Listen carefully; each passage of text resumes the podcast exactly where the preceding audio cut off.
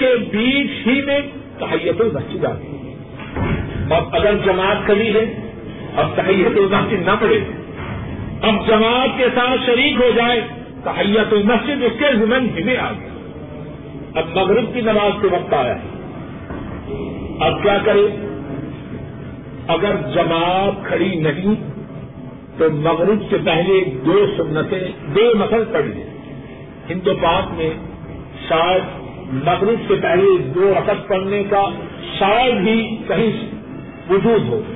حضرت صلی اللہ علیہ وسلم نے ارشاد فرمایا، مغرب سے پہلے نماز پڑھو، مغرب سے پہلے نماز پڑھو، اور تیسری مرتبہ فرمایا، جس کا دل چاہا تو مقصد کیا ہوا؟ مغرب سے پہلے دو رقط کا پڑھنا ثابت ہے، لیکن یہ ضروری نہیں۔ اگر کوئی شخص چاہے تو پڑھے۔ حضرات صحابہ ان کے مطابق حدیث میں ہے، مغرب کی آزان ہوتی کہ وہ ستونوں کے پیچھے جلدی جلدی جاتے، تاکہ مغرب کی نماز سے کھڑے ہونے سے پہلے دو دو نفل ادا کرتے تو بات کا خلاصہ یہ ہے، اگر کوئی شخص مغرب کی نماز کے کھڑے ہونے سے پہلے مسجد میں آئے، دو رقط پڑھ کے بیٹھے۔ اور اگر کوئی شخص آئی تب جب نماز کھڑی ہو چکی ہے اب اس نے دو رقط نہیں پڑی، اس پہ کوئی گنا نہیں۔ اگر کوئی شخص کب آئے؟ جب مغرب کی نماز کھڑی ہے، اب اس نے دو رقط تو پڑی نہیں، اس پہ کوئی گنا نہیں۔ لیکن جو شخص مغرب کی نماز کے کھڑے ہونے سے پہلے آئے، تو اس کو چاہیے ایک تو تحیت المسجد ادا ہو جائے گی، اور دوسرا جو نبی کریم وسلم کے صحابہ کا عمل تھا، اور آپ کا جو فرمان تھا کہ مغرب سے پہلے نماز پڑھو، مغرب سے پہلے نماز پڑھو، مغرب سے پہلے نماز پڑھو، جس کا دل چاہے اس پر بھی عمل ہو جائے۔ گا ہاں، اچھا۔ سوال یہ ہے کہ کیا اذان سے پہلے، جبکہ ابھی سورج غروب نہیں ہوا، اس وقت اگر کوئی شخص مسجد میں آئے تو دو رقط پڑھے کہ نہ پڑھے؟ اس بارے میں دو باتیں ہیں۔ ایک بات یہ ہے کہ جب سورج غروب ہو رہا ہو یا اس کے غروب ہونے کا وقت قریب ہو، اس وقت نماز پڑھنے کی ممانت آئی۔ اب ان کا سوال یہ ہے کہ اس وقت جو شخص مسجد میں آئے، وہ کیا کرے؟ وہ دو نقل تحیت المقصد پڑھے کہ نہ پڑھے؟ جواب یہ ہے، اس بارے میں دو باتیں۔ اگر کوئی شخص اس حدیث پر عمل کرے کہ جب بھی مسجد میں آئے دو رقط پڑھے، تو وہ دو رقط پڑھے۔ اور جو شخص اس حدیث پر عمل کرے کہ اس وقت نماز نہ کرو واللہ عالم بالثواب میری ناقص رائے میں جو نہ پڑے اس نیت سے کہ یہ وقت مکرو ہے، اس پر بھی کوئی گنا نہیں۔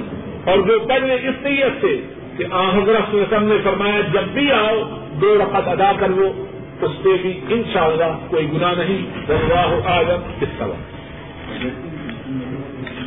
اگر کی سنتوں کے بارے میں یہ ہے کہ اگر نماز کھڑی ہو چکی ہو، اصل بات تو یہ ہے کہ مسلمان اس بات کی کوشش کرے کہ سنتوں کو کب ادا کرے جب ان کا وقت اگر کی سنتوں کا صحیح وقت نماز سے پہلے اگر نماز کھڑی ہو ان شاء اللہ اس سوال کو آئندہ دس کریں سے۔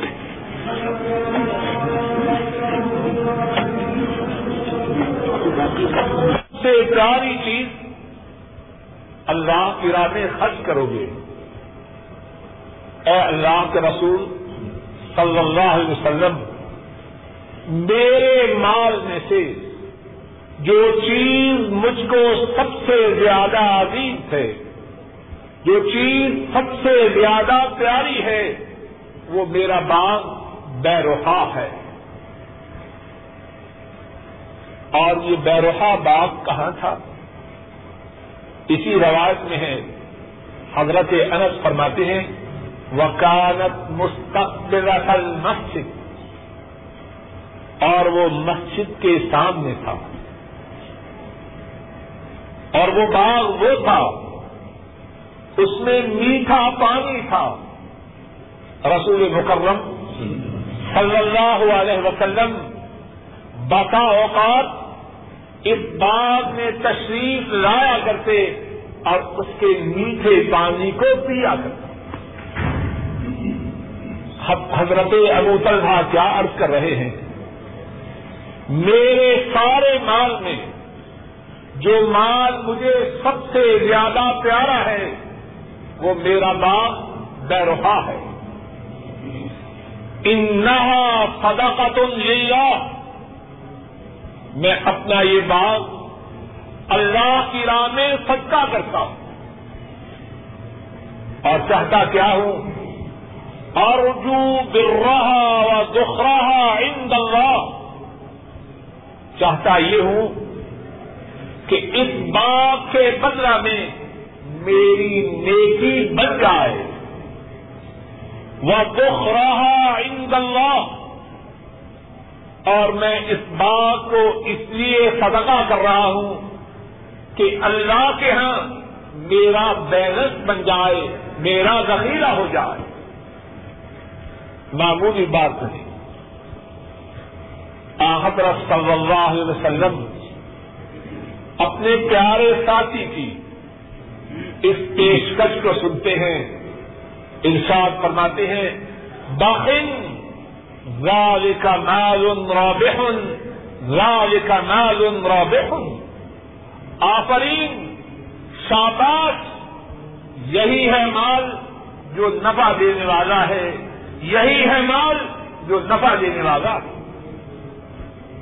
اور پھر رسول رحمت صلی اللہ علیہ وسلم ارشاد فرماتے ہیں ارا انتج الحا فل اقربین میری یہ رائے ہے، اپنے اس بات کو اپنے آئزہ و قارب میں تقسیم کر دو۔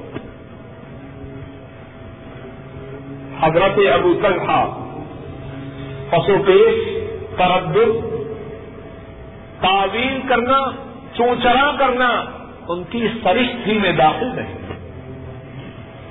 فوراً عرض کرتے ہیں، افعل یا رسول اللہ صلی اللہ علیہ وسلم، پر تسلیم خط ہے اے اللہ کے رسول، آپ جو کروا رہے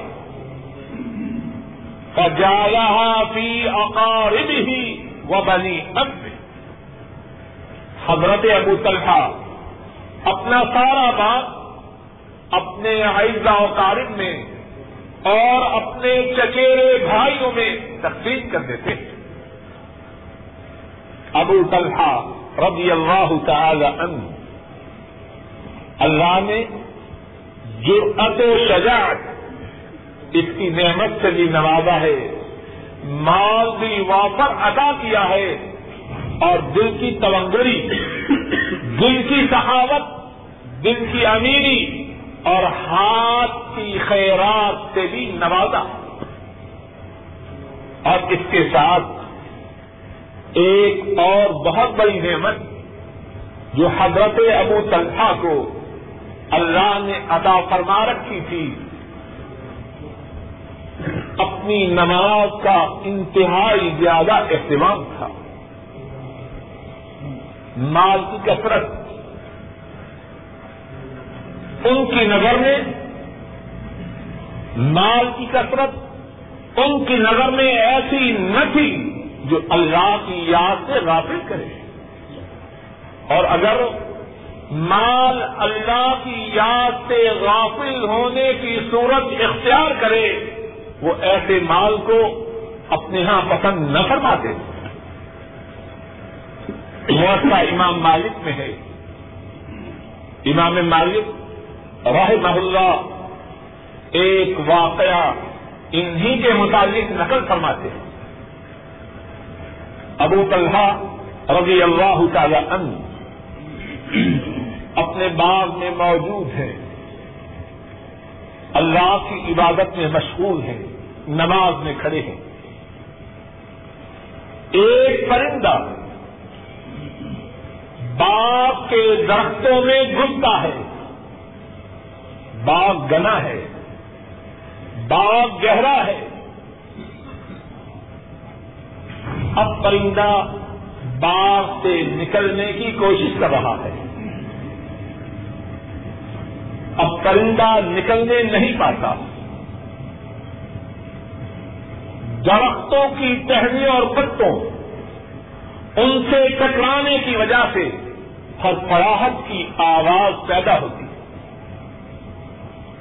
ابو طلحہ نماز میں مشغول ہیں اور انسان ہیں۔ ان کی توجہ پرندہ کی طرف ہوتی ہے۔ اب کیا ہے؟ اسی توجہ میں، اسی دیوان میں بھول جاتے ہیں کہ میں نے کتنی رقط پڑی ہے اور کتنی باقی ہے۔ اب نماز سے فارغ ہوتے ہیں، پریشان ہیں۔ نماز سے فارغ ہوتے ہیں، پریشان ہیں۔ اور اسی پریشانی کے عالم میں اپنے آپ سے کہتے ہیں رقط اصابتنی فی مالی ہادا فتنا میرا یہ مال میرے لیے فتنے کا سامان بن چکا ہے۔ ذرا غور کیجیے بات مکمل سننے سے پہلے، ہم میں سے ہر ایک شخص اسی آئینے میں اپنے چہرے کو دیکھے۔ کتنے ہیں ہم میں سے؟ جب پاکو ہند سے آئے، بینک بیلنس تو دور کی بات، کتنے ہیں جو قرض میں دبے تھے؟ اب اللہ نے پیسے دیے، سود پہ رکھ دیتے ہیں۔ روکا جائے تو کہتے ہیں، کیا کریں گے اب پیسے ہیں، ان سے فائدہ حاصل نہ کریں۔ اپنی اصل حقیقت کو بھول جاتے۔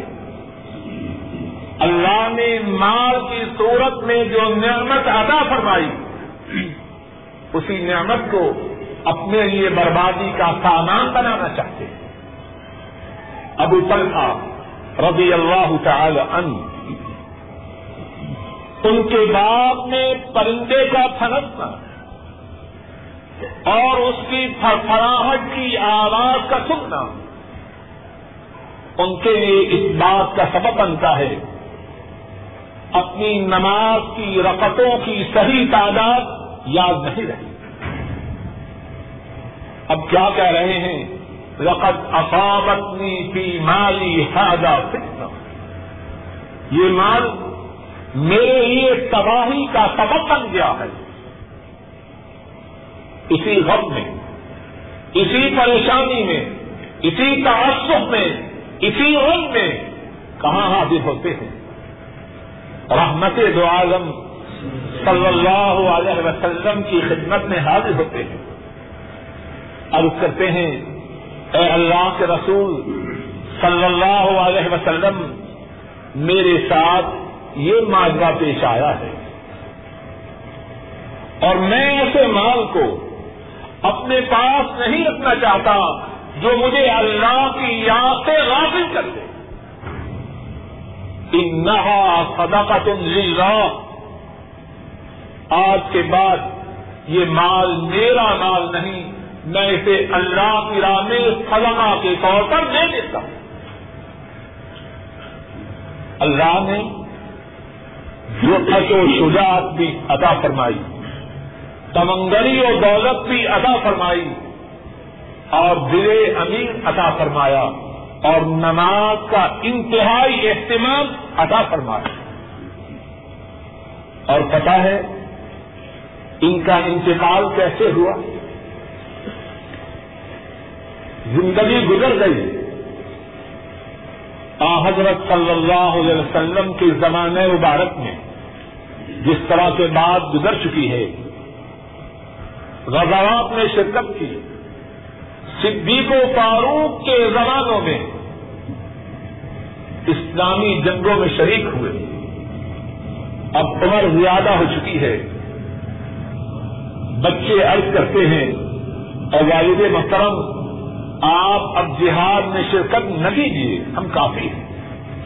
لیکن فرماتے ہیں، ایسا ممکن نہیں۔ ضرور جاؤں گا۔ اسی طرح جہاد سے نکلتے رہتے ہیں۔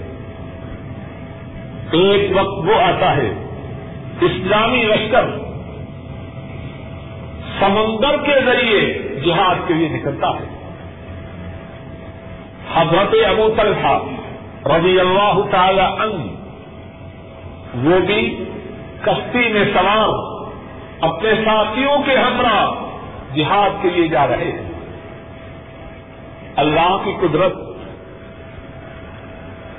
سمندر ہی کے درمیان ان کی موت کا وقت آتا ہے۔ اللہ کی رام جہاد کے لیے نکلے اور کتنی عمدہ ہے وہ موت جو اللہ کے راستہ میں آئے۔ مرنا تو سب نے ہے۔ باقی تو کوئی نہیں۔ ایک اللہ کی ذات باقی ہے۔ اور کتنا سعادت مند ہے وہ شخص اللہ کی راہ میں نکلا ہوا ہو، اسی راہ میں اس کی جان، اس کے جسم سے پرواز کر جائے۔ امام زہبی رحمہ اللہ اپنی کتاب سیر اعلام النبیا میں بیان کرتے ہیں۔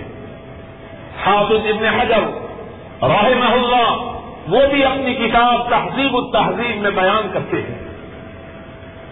حضرت انس رضی اللہ تعالی عنہ اس بات کے راوی ہیں۔ کشتی ہی میں ان کی وفات ہوتی ہے۔ اب ان کے ساتھیوں کی خواہش ہے، کوئی جزیرہ آئے یا سمندر کا کنارہ آئے، وہاں اتر کے ان کو دفنا دے۔ ہر روز انتظار ہے، ایک دن، دو دن تین دن، چھ دن گزر جاتے ہیں، کوئی جزیرہ نہیں آتا۔ ساتویں دن ایک جزیرہ آتا ہے، اسی مقام پہ کشتی روکی جاتی ہے اور حضرت ابو طلحہ کو ساتویں دن ایک جزیرہ میں دفناتے ہیں۔ لیکن کیا ہے؟ حضرت انس فرماتے ہیں، سات دن ان کی ناش مبارک پڑی ہے، لیکن اس میں بدبو پیدا نہیں۔ کیا اللہ کے قابل نہیں؟ آج اگر انسانوں کے بنائے ہوئے سلاجوں میں میت کے رکھنے سے یا دوائیوں کے استعمال سے بدبو پیدا نہ ہو، تو اگر اللہ چاہے کہ اپنے مجاہد بنتا کے جسم میں بدبو پیدا نہ ہو، تو اللہ کے لیے اس میں کیا مشکل ہے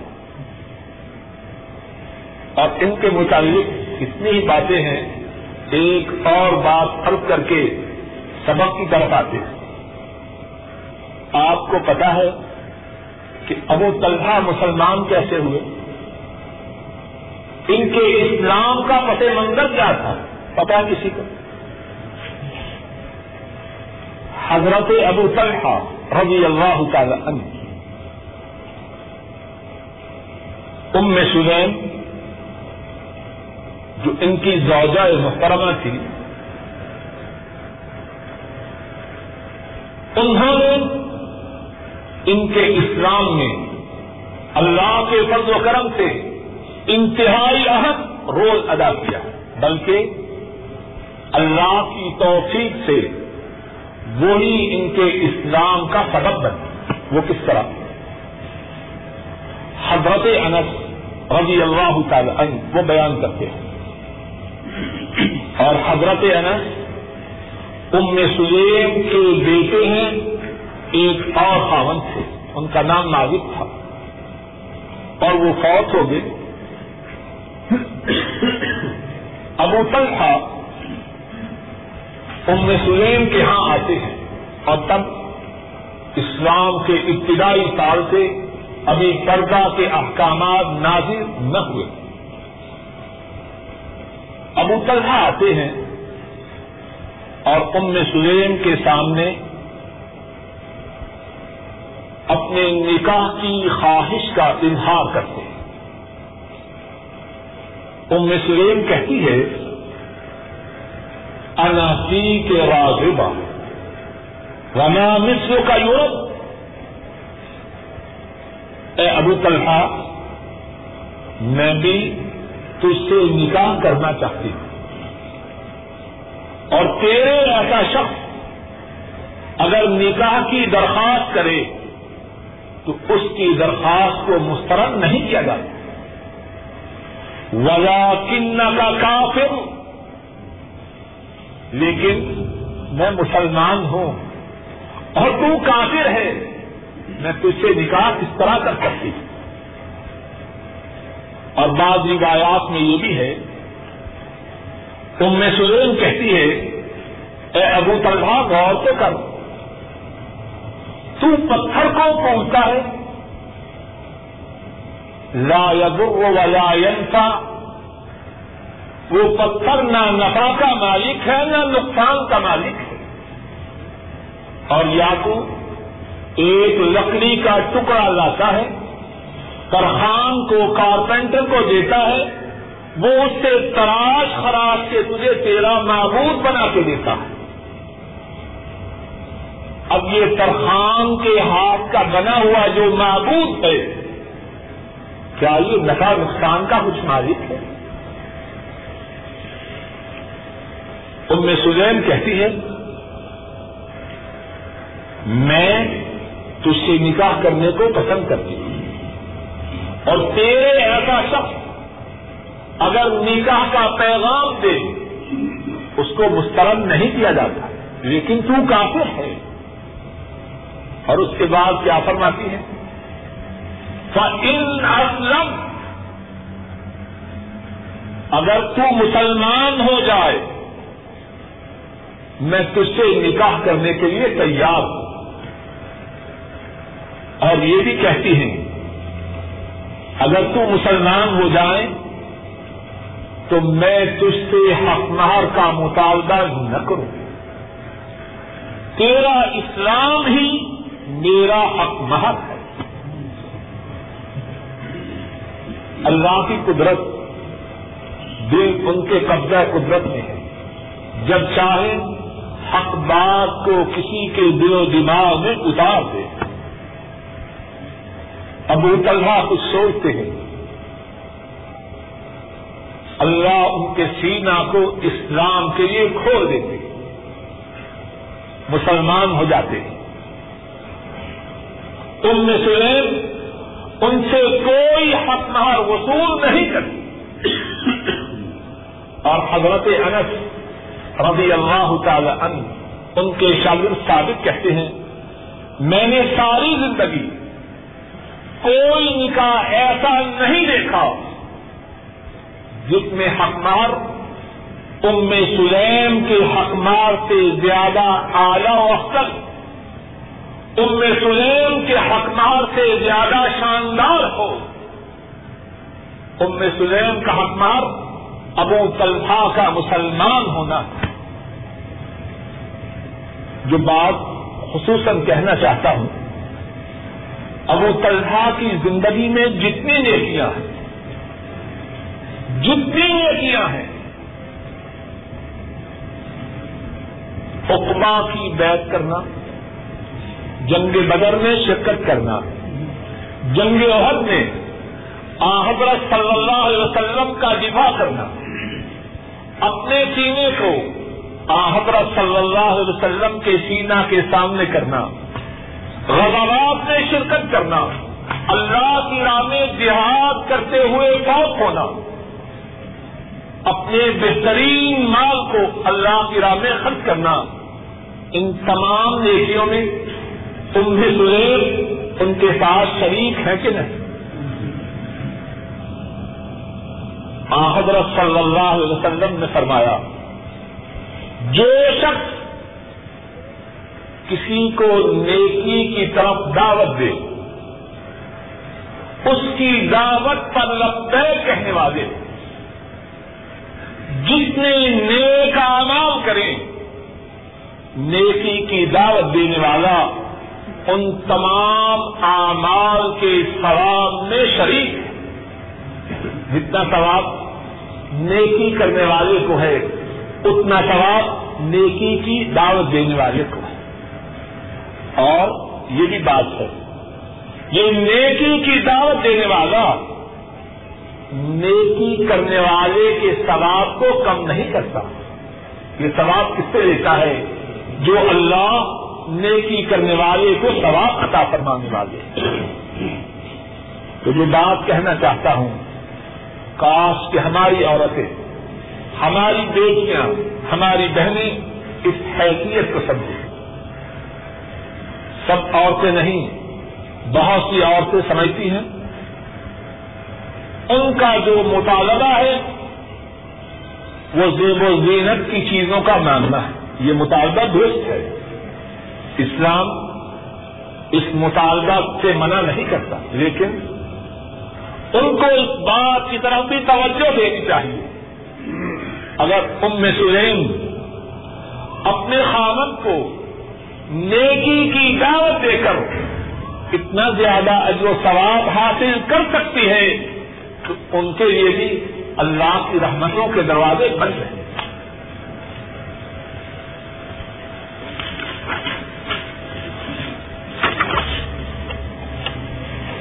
قال حدثنا عبد الله بن يوسف عن مالك عن ابي الزناد عن الاعرج عن ابي هريره رضي الله تعالى عنه قال ان رسول الله صلى الله عليه وسلم قال اذا شرب الكلب في اناء احدكم فليغسله سبعا امام بخاری رحمہ اللہ فرماتے ہیں، ہم سے یہ حدیث عبداللہ بن یوسف نے بیان کی اور عبداللہ فرماتے، اور عبداللہ اس حدیث کو امام مالک سے روایت کرتے ہیں اور امام مالک ابھی زناد سے ابھی زناد آغج سے اور آغج حضرت ابو حریرا رضی اللہ تعالی عنہ سے اس حدیث کو روایت کرتے ہیں۔ اور حضرت ابو حریرا رضی اللہ تعالی عنہ فرماتے ہیں کہ رسول کریم صلی اللہ علیہ فل یغسل سب امام بخاری رحمہ اللہ فرماتے ہیں ہم سے یہ حدیث عبداللہ بن یوسف نے بیان کی اور عبداللہ فرماتے اور عبداللہ اس حدیث کو امام مالک سے روایت کرتے ہیں اور امام مالک ابھی زناد سے ابھی زناد آرج سے اور آرج حضرت ابو حریرا رضی اللہ تعالی عنہ سے اس حدیث کو روایت کرتے ہیں اور حضرت ابو حریرا رضی اللہ تعالی عنہ فرماتے ہیں کہ رسول کریم صلی اللہ علیہ وسلم نے ارشاد فرمایا، جب کتا تم میں سے کسی ایک کے برتن سے پیے پل یا سل ہو سب آ تو اس کو چاہیے کہ اپنے برتن کو صاف مرتبہ دھوئے۔ اس حدیث پاک میں کتنے ہی مسائل ہیں، کتنی ہی باتیں ہیں۔ ایک بات تو یہ ہے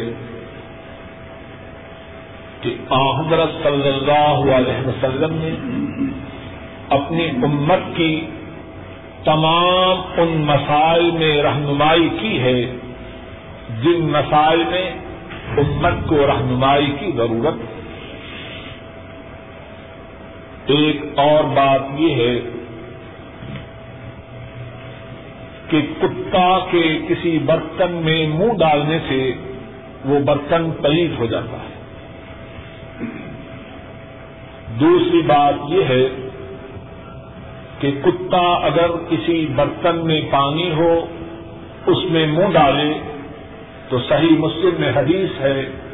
آ، حضرت صلی اللہ علیہ وسلم نے ارشاد فرمایا کہ اس پانی کو پھینک دو۔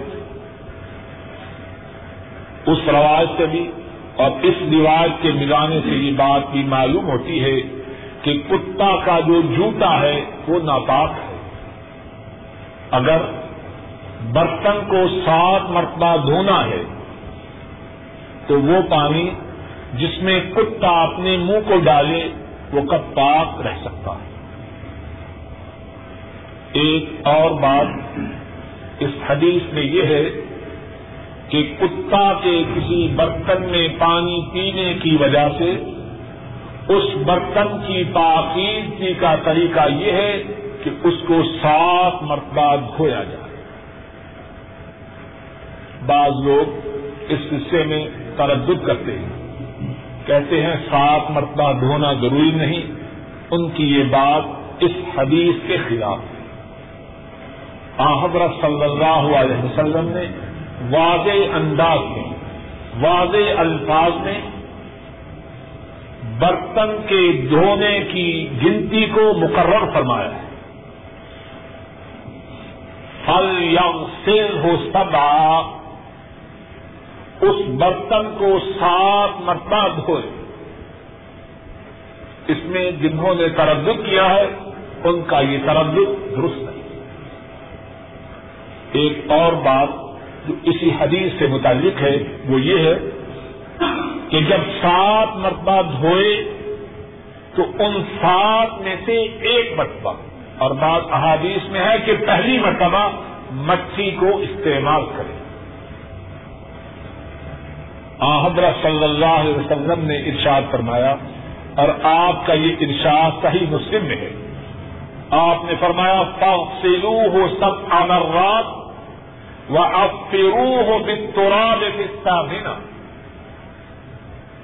سات مرتبہ برتن کو دو اور آٹھویں مرتبہ مٹی کے ساتھ اس برتن کو صاف کرو تو طریقہ کیا ہوگا؟ برتن میں کتے نے پانی ڈالا پہلی مرتبہ، جب پانی کا استعمال کیا جائے، اس کے ساتھ مٹی سے صاف کیا جائے۔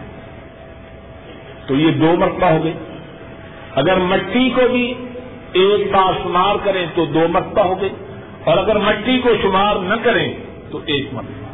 یعنی اگر مٹی کو شمار کریں تو ٹوٹل نمبر کتنا ہو جائے گا؟ آٹھ۔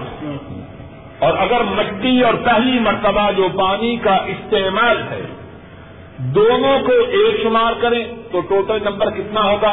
سات۔ باہر کہ بات کا خلاصہ یہ ہے، اگر کسی برتن میں کتا پانی، اگر کسی برتن میں کتا اپنا منہ ڈالے، تو پہلی بات یہ ہے، اس برتن میں پینے یا کھانے کی جو چیز ہو، وہ ناپاک ہو جاتی ہے۔ اس چیز کو پھینک دیا جائے اور اس برتن کی پاکیزگی کا طریقہ یہ ہے کہ اس کو صاف مرتبہ دھویا جائے اور ان میں سے جو پہلی بار ہے اس میں اس دھونے میں مٹی کو استعمال کیا جائے۔ واللہ عالم بشرا قال حدثنا إسحاق قال, حد قال حدثنا إسحاق قال أخبرنا عبد الصمد۔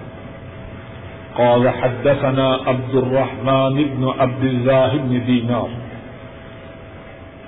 قال سمعت أبي عن أبي صالح عن أبي هريرة رضي الله تعالى عنه.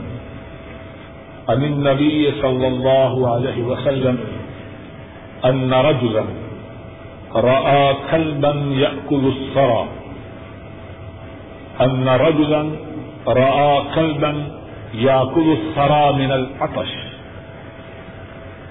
فأخذ الرجل خفه. فجعل يغرف له به. حتى أرواه. فشكر الله له فأدخله الجنة. امام بخاری راہ اللہ بیان فرماتے ہیں کہ ہم سے یہ حدیث اسحاق نے بیان کی۔ اور اسحاق فرماتے ہیں، ہمیں اس حدیث کی خبر عبد السمد نے دی۔ اور عبد السمد فرماتے ہیں، ہم سے یہ حدیث عبد الرحمان بن عبداللہ بن دینار نے بیان کی۔ اور عبد الرحمان بن عبداللہ بن دینار کہتے ہیں کہ میں نے یہ حدیث اپنے والد محترم عبداللہ ابن دینار سے سنی اور عبداللہ ابن دینار اس کی روایت ابو صالح سے اور ابو صالح اس کی روایت ابو حریرا رضی اللہ تعالی عنہ سے کرتے ہیں۔ ابو حریرا رضی اللہ تعالی عنہ اس کی روایت نبی کریم صلی اللہ علیہ وسلم سے کرتے ہیں۔ نبی کریم صلی اللہ علیہ وسلم نے فرمایا، ایک آدمی نے کتے کو دیکھا کہ وہ کتا پیاس کی وجہ سے مٹی کو کھا رہا۔ اثرا مٹی اتراب العتش پیاس۔ ایک آدمی نے کتے کو دیکھا کہ وہ پیاس کی وجہ سے مٹی کو کھا رہا تھا۔ اس آدمی نے اپنے مودے کو لیا اور اس میں پانی ڈالا اس کتے کے لیے۔ حتا اروا ہو یہاں تک کہ کتے کو اتنا پانی پلایا کہ وہ سیر ہو گیا۔ فشکر اللہ اللہ نے اس آدمی کے اس عمل کی قدر کی۔ فضخلہ الجنہ اس آدمی کو جنت میں داخل فرما دیا۔ اس حدیث میں کتنی ہی باتیں ہیں۔ ایک بات یہ ہے کہ دین کی بات کہنے اور سمجھانے میں دین کی بات کہنے اور سمجھانے کے کتنے ہی طریقے ہیں۔ ذرا اس بات کو توجہ سے سنیں۔ دین کی بات کہنے اور سمجھانے کے کتنے ہی طریقے ہیں۔ ایک طریقہ یہ ہے، ایسے کرو، ایسے نہ کرو۔ جس کو آپ کہتے ہیں امر یا نہیں۔ ایک طریقہ یہ ہے کہ دین کی بات سمجھانے کے لیے کوئی قصہ یا کہانی بیان کی جائے۔ جھوٹی نہ ہو۔ جھوٹی بات کہنا یہ مقصود نہیں۔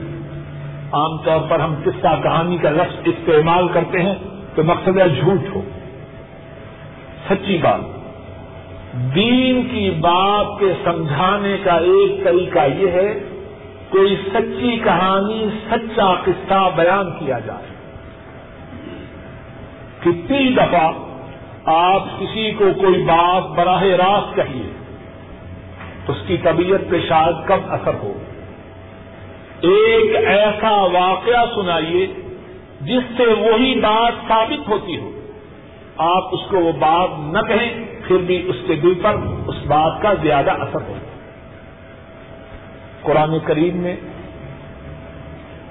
اور احادیث شریفہ میں کتنے ہی قصے ہیں۔ یوسف علیہ السلام کا قصہ۔ پہلی قوموں کے قصے قرآن کریم کوئی قصے کہانی کی کتاب تو نہیں۔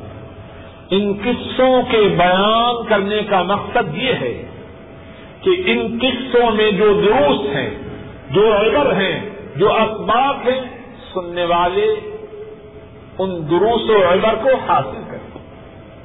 اور آ حضرت صلی اللہ علیہ وسلم بھی امت کے دل و دماغ میں شفقت و رحمت کی اہمیت کو جاگودی کرنا چاہتے ہیں۔ ارحم منفل اب یا ہم کم منفل سما تم اہل زمین پر شفقت کرو، جو آسمانوں میں ہے وہ تم پر نظر کرم فرمائے۔ سمجھانے کا یہ بھی انداز ہے، لیکن کسی بات کو ایک کہانی کے ذریعے بھی سمجھایا جا رہا ہے۔ دوسری بات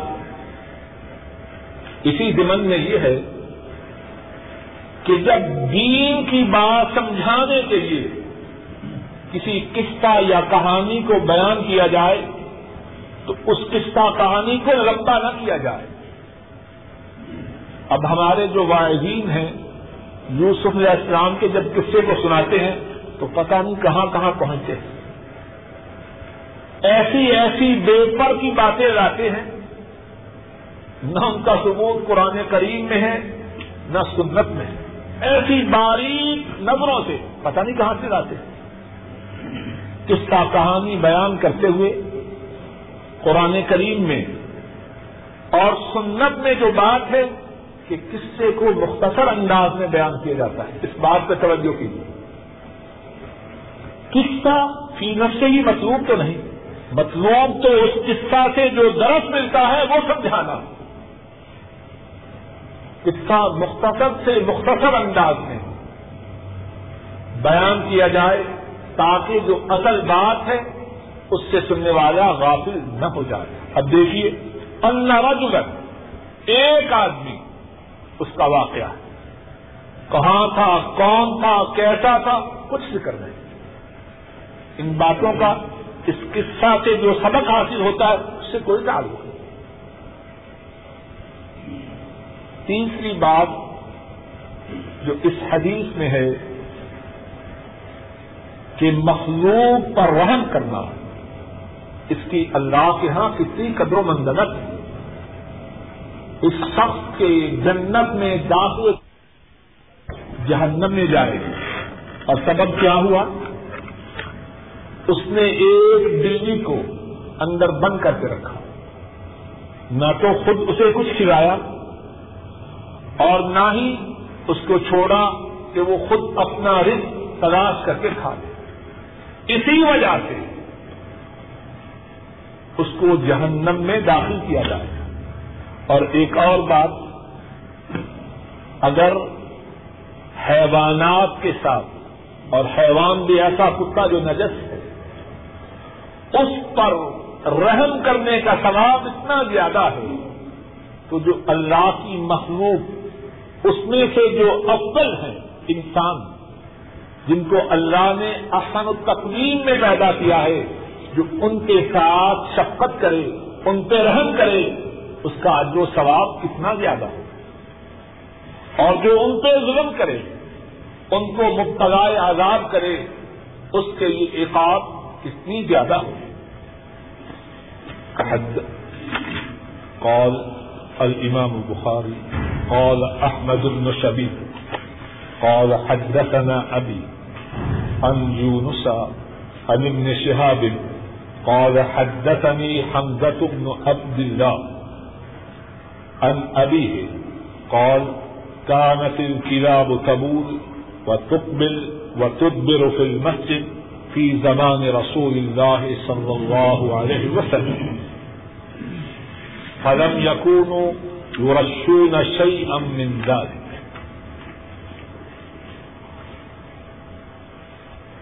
امام بخاری رحمہ اللہ بیان کرتے ہیں کہ احمد بن شبیب نے کہا، امام بخاری فرماتے ہیں کہ احمد بن شبیب نے کہا، ہم سے یہ حدیث ہمارے والد نے بیان کی اور ان کے والد شبیب فرماتے ہیں اور ان کے والد شبیب اس حدیث کو یونس سے روایت کرتے ہیں اور یونس ابن شہاب سے اور ابن شہاب فرماتے ہیں کہ مجھے یہ حدیث حمزہ بن عبداللہ نے بتلا ہے۔ اور حمزہ اس حدیث کو اپنے والد محترم حضرت عبداللہ بن عمر رضی اللہ تعالی عنہما سے روایت کرتے ہیں۔ حضرت عبداللہ بن عمر فرماتے ہیں، کتے پیشاب کرتے، پھر مسجد میں آتے جاتے۔ حضرت صلی اللہ علیہ وسلم کے زمانے میں اور وہ مسجد کو نہ دھوتے، اس میں پانی نہ چھڑک اس حدیث کی صنعت میں جو باتیں ہیں، ان میں سے ایک بات یہ ہے کہ دو راوی اپنے اپنے محترم و مکرم باپ سے اس روایت کو بیان کرتے ہیں۔ احمد بن شبیب، انہوں نے یہ حدیث کس سے سنی اپنے باپ اور پھر ایک دوسرے راوی حمزہ، انہوں نے یہ حدیث کس سے سنی اپنے باپ عبداللہ ابن عمر سے۔ ساتھی جو ہمارے ساتھ شریک ہو رہے ہیں، انہوں نے شاید اس بات کو نوٹ کیا ہے کہ نہیں، کتنی احادیث ایسی ہیں کہ بیٹے اپنے باپوں سے ان احادیث کو رواج کرتے ہیں۔ کتنے سعادت مند ہیں وہ باپ، کتنے خوش نصیب ہیں وہ باپ اور کتنے خوش نصیب ہیں ان کے بیٹے۔ اور پہلے بھی میں بات ارد کرتا ہوں، پھر کہتا ہوں دین کی جو بات ہم تک پہنچے، اس بات کو سب سے پہلے اپنے بچوں، اپنے گھر والوں تک پہنچانا یہ جو طریقہ ہے، دین کی بات کو باہر سنا اور باہر ہی پھینک آئے، یہ اسلامی طریقہ نہیں۔ جس طرح ہماری کمائی جو ہے، ہمارا مال و دولت جو ہے سب سے زیادہ اس کو کون استعمال کرتا ہے؟ ہماری اوزادیں ہمارے گھر والے۔ یہ جو اللہ کے رسول صلی اللہ علیہ وسلم کے فرامین ہیں، اللہ کا دین ہے، یہ مال و دولت سے زیادہ قیمتی ہے یا کم قیمتی ہے؟ معلوم نہیں کہ ہمارے دل و دماغ میں یہ بات اترتی کیوں ہے۔ مال و دولت جو ہم باہر سے سمیٹتے ہیں مشرق سے لائیں مغرب سے لائیں حلال سے اکٹھا کرے، حرام سے کرے۔ سب سے زیادہ ہماری کوشش یہی ہوتی ہے، ہمارے گھر والوں کے منہ میں جائے۔ اور عام طور پر گھر والوں پر اپنے مال و دولت کو خرچ کرتے ہوئے خوشی محسوس کرتے ہیں۔ دین، کتاب و سنت پھر مال و دولت سے کہیں زیادہ قیمتی ہے اگر ہمیں یہ دولت اللہ عطا فرمائے، ہماری اس حاصل شدہ نعمت میں جو ہمارے سب سے پہلے شریک ہیں، وہ ہمارے بیوی بچے ہیں۔ ہمارے اعزا و قارب ہیں، ہمارے بہن بھائی ہیں، ہمارے ماں باپ ہیں۔ ہر ایک کو چاہیے پھر زور دے کے کہتا ہوں، جو دین کی بات اس تک پہنچے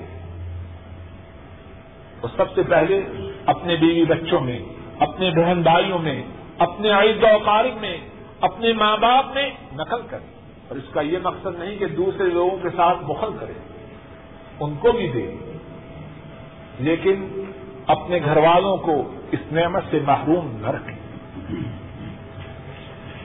جہاں تک اس حدیث کا تعلق ہے کہ کتے پیشاب کیا کرتے اور پھر اس کے بعد مسجد میں بھی آتے۔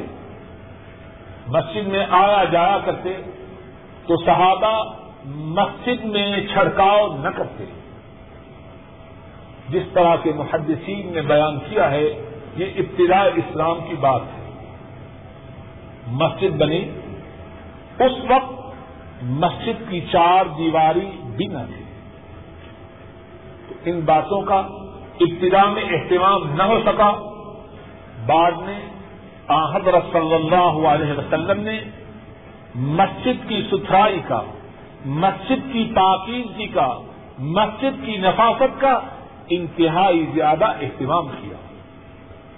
سنن ابن ماجہ میں ہے، حضرت عائشہ رضی اللہ تعالی عنہا کو بیان کرتی ہے۔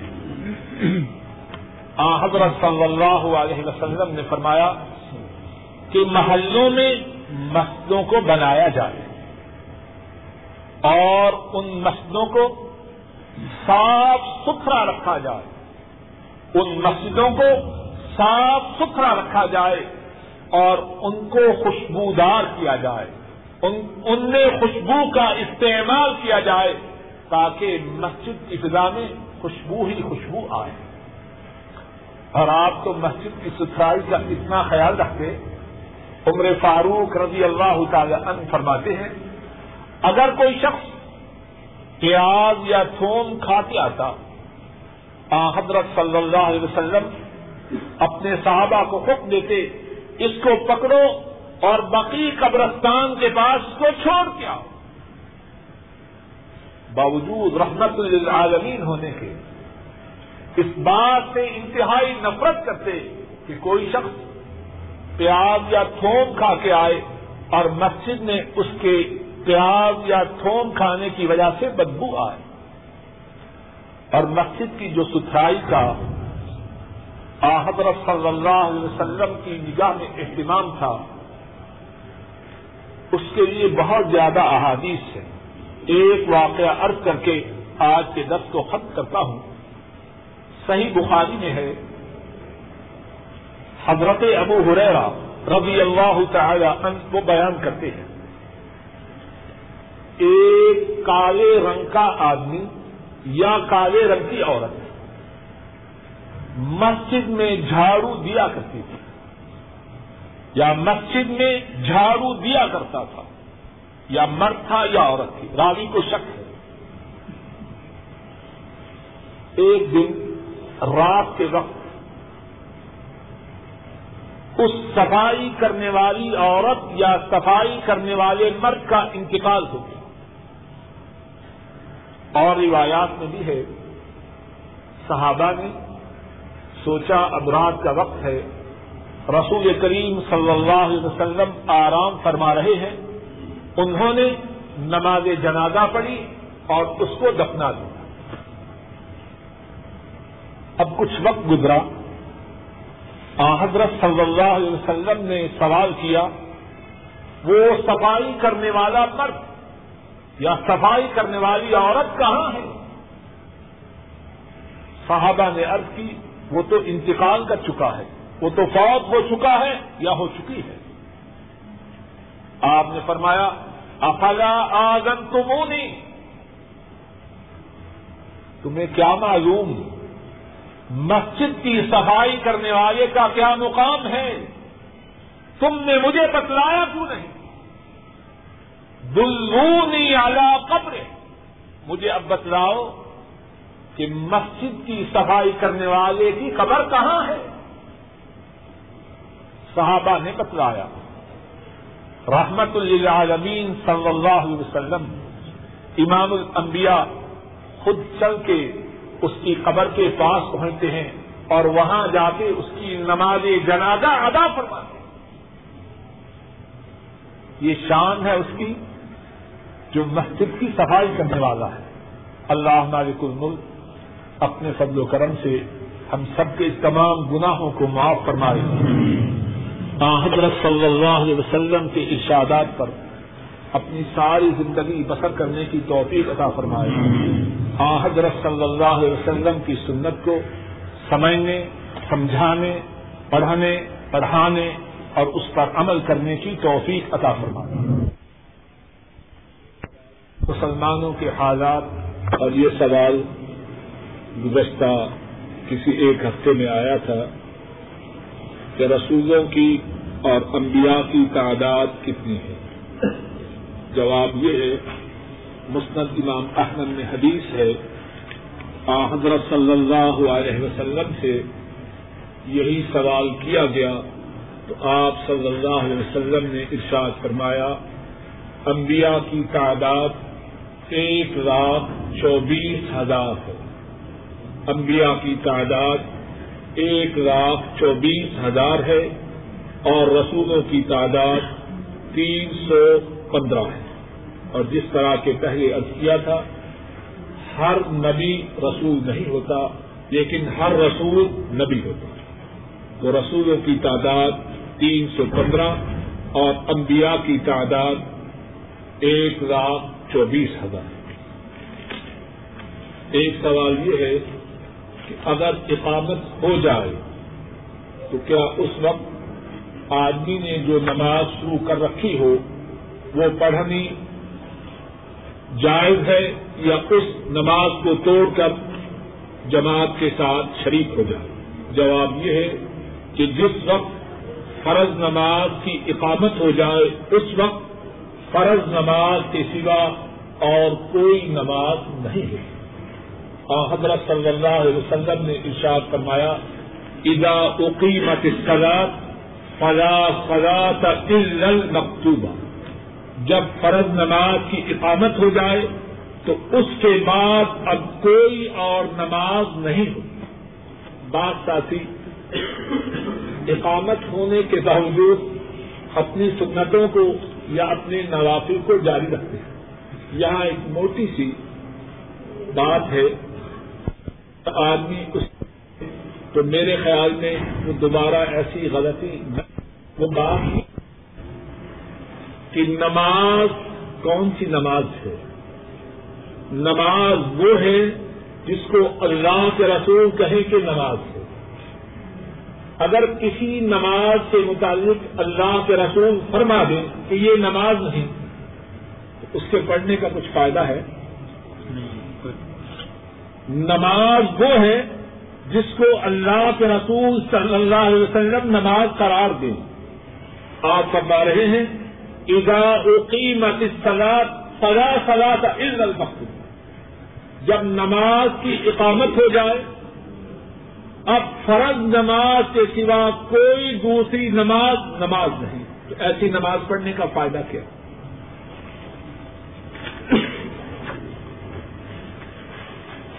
ایک اور سوال یہ ہے کہ دوہر سے پہلے اور مغرب سے پہلے تحیت المسجد پڑھنے کا کیا حکم ہے؟ جواب یہ ہے کہ آ حضرت صلی اللہ علیہ وسلم کا ارشاد گرامی ہے کہ جب کوئی شخص مسجد میں آئے تو دو رقط پڑھ کے بیٹھے، حتیٰ کہ اگر امام جمعہ کا خطبہ بھی دے رہا ہو، صحیح مسلم میں ہے اور صحیح بخاری میں بھی ہے اور حدیث کی دوسری کتابوں میں بھی ہے۔